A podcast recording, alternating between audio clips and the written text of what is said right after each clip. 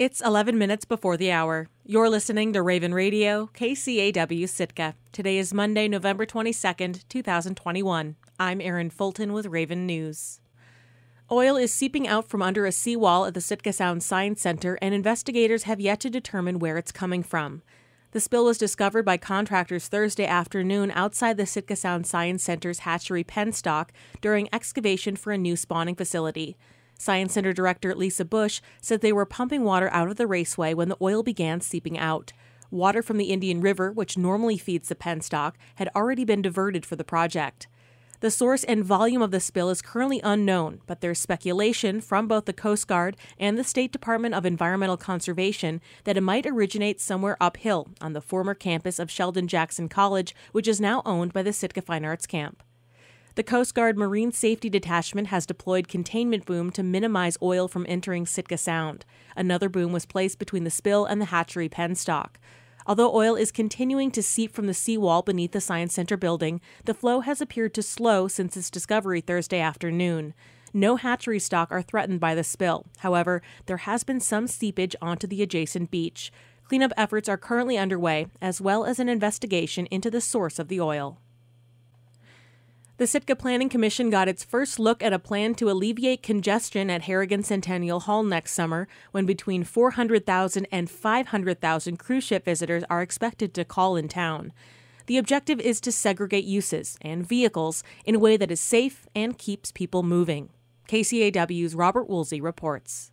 The high volume of passengers could mean as many as 15 large green Alaska coach buses on the road at a time shuttling visitors between the Sitka Sound Cruise Terminal and Harrigan Centennial Hall, and they will have to shoulder in among the usual blue buses operated by Pruitt Enterprises, numerous smaller vans and buses operated by companies like Sitka Wildlife Tours and Tribal Tours, taxicabs, and the Sitka Community Ride, the city's public bus system. The two main options in the traffic and staging plan, summer 2022, would generally segregate vehicles by size and commit much of the curb space in the so called Harrigan Loop to the 65 passenger green shuttles.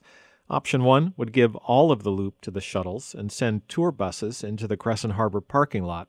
Option 2 would have shuttles on one end of the loop and tour buses on the other.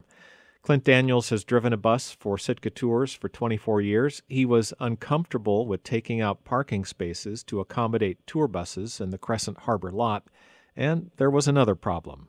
The way the system has been working for the past three, four years, where we park on one side and they are, there on the other side, we're able to set up tours. Uh, the other problem, too, is we have a dance show that occurs in this building. Where do we drop off the passengers if you move us out and put shuttles there. Creating room for the large shuttles made sense to Bruce Conine, who operates Sitka Wildlife Tours out of four smaller vans. But he was concerned about potential conflict with the blue tour buses in the Crescent parking lot. While he didn't need much time to load his tours, he reminded the commission that he was herding people and that people on vacation are not necessarily prompt. Problems could occur. For years, I've operated out of A and I have small vehicles, and I understand the need for space for the big guys. I'm definitely willing to give up that space and not fight for it to have some dedicated space on B where we don't have to contend with large vehicles mixing into our small vehicle groups, making it even tougher. Another part of the plan is to stage outfitters in the area immediately behind Harrigan Centennial Hall above the boat launch. John Dunlap has operated his kayak outfitting business, Sitka Sound Ocean Adventures, out of a parked school bus in the Crescent Harbor parking lot for over 20 years. He wasn't sure what the change in location would mean for his business, but he recognized that it was important to hash out a plan before summer. I'm not a bus guy. I just wanted to say I, I think conceptually the work that, that your group is doing here is very good. You've got your priorities right, and uh, and what you're trying to do is achievable. And at the end of the day, not everybody, not every user is going to be completely happy with what you come up with, but um, I encourage you to just keep going with this process because you're going in the right direction. Planning Director Amy Ainslie reminded the Commission that the parking and staging plan is short term First, Sitka has to weather the twofold increase in passengers this coming summer, then begin to look at longer term infrastructure development. She read into the record written testimony from Chris McGraw, the owner of the Sitka Sound Cruise Terminal.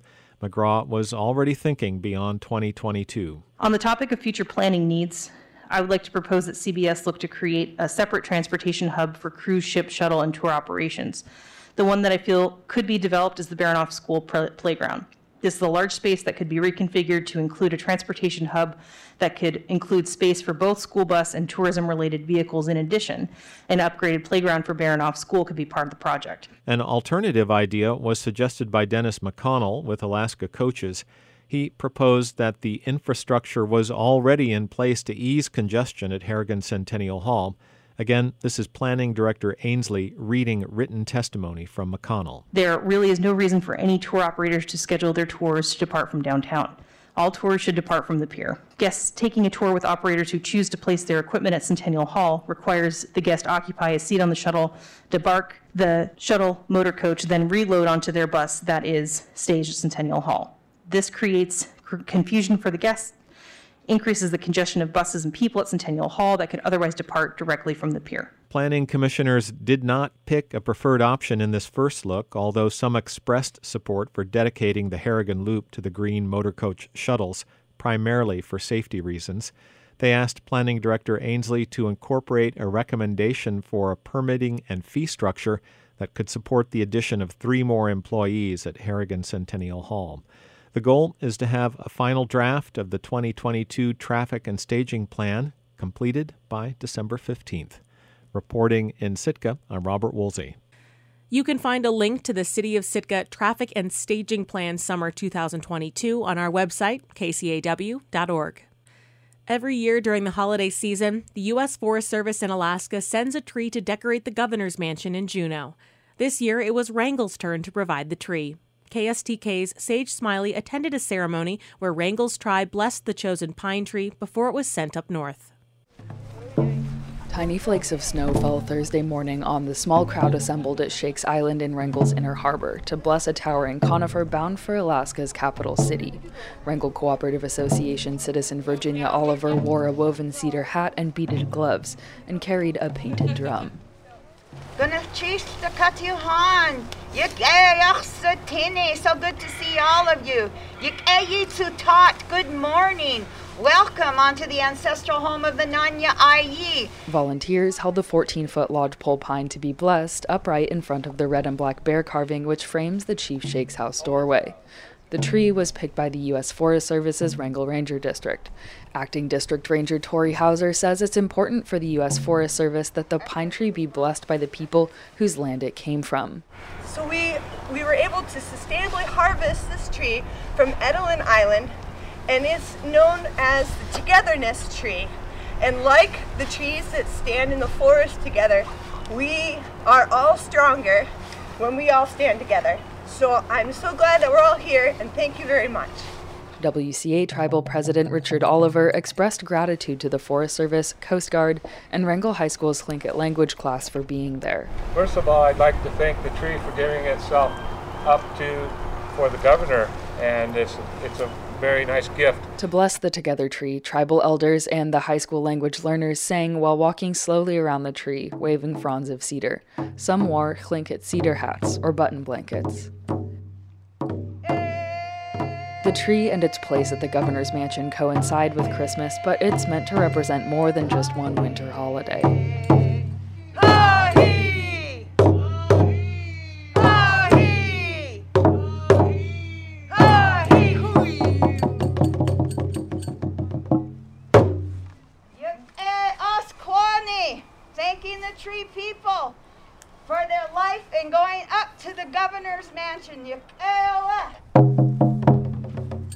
Wrangell tribal citizen Virginia Oliver explains that the cedar fronds used in the blessing are not just scraps. The president uh, just, you know, asked the tree and took the bottom, the bottom fronds, and then he gave pieces to everybody, and they were just blessing as they went around. We've done this before. The last time a tree left. That last time was in 2018 when the community procured the governor's mansion tree shortly after Governor Dunleavy was elected. The Forest Service says this is the fifth year in a row that the Together tree for the governor's mansion has come from the Tongass. The 2019 Together tree came from near Ketchikan, and last year's came from the Petersburg Ranger District. It was delayed on its journey when the Coast Guard cutter Anacapa was rerouted to provide disaster assistance in the wake of the Haines landslides, but it got there in the end. This year's tree will be on display at the Governor's Mansion in Juneau for the holiday season.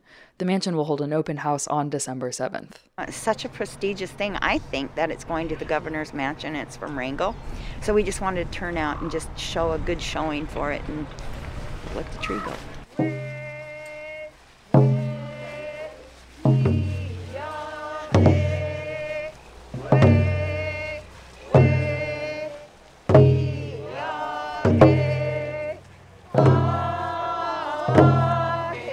Tribal members sang Wrangell's paddle song, volunteers carried the tree across the bridge between Shakes Island and the harbor parking lot, through the lot, and down a ramp to the awaiting U.S. Coast Guard vessel Elderberry, the Christmas tree's ride up to Juneau. In Wrangell, I'm Sage Smiley.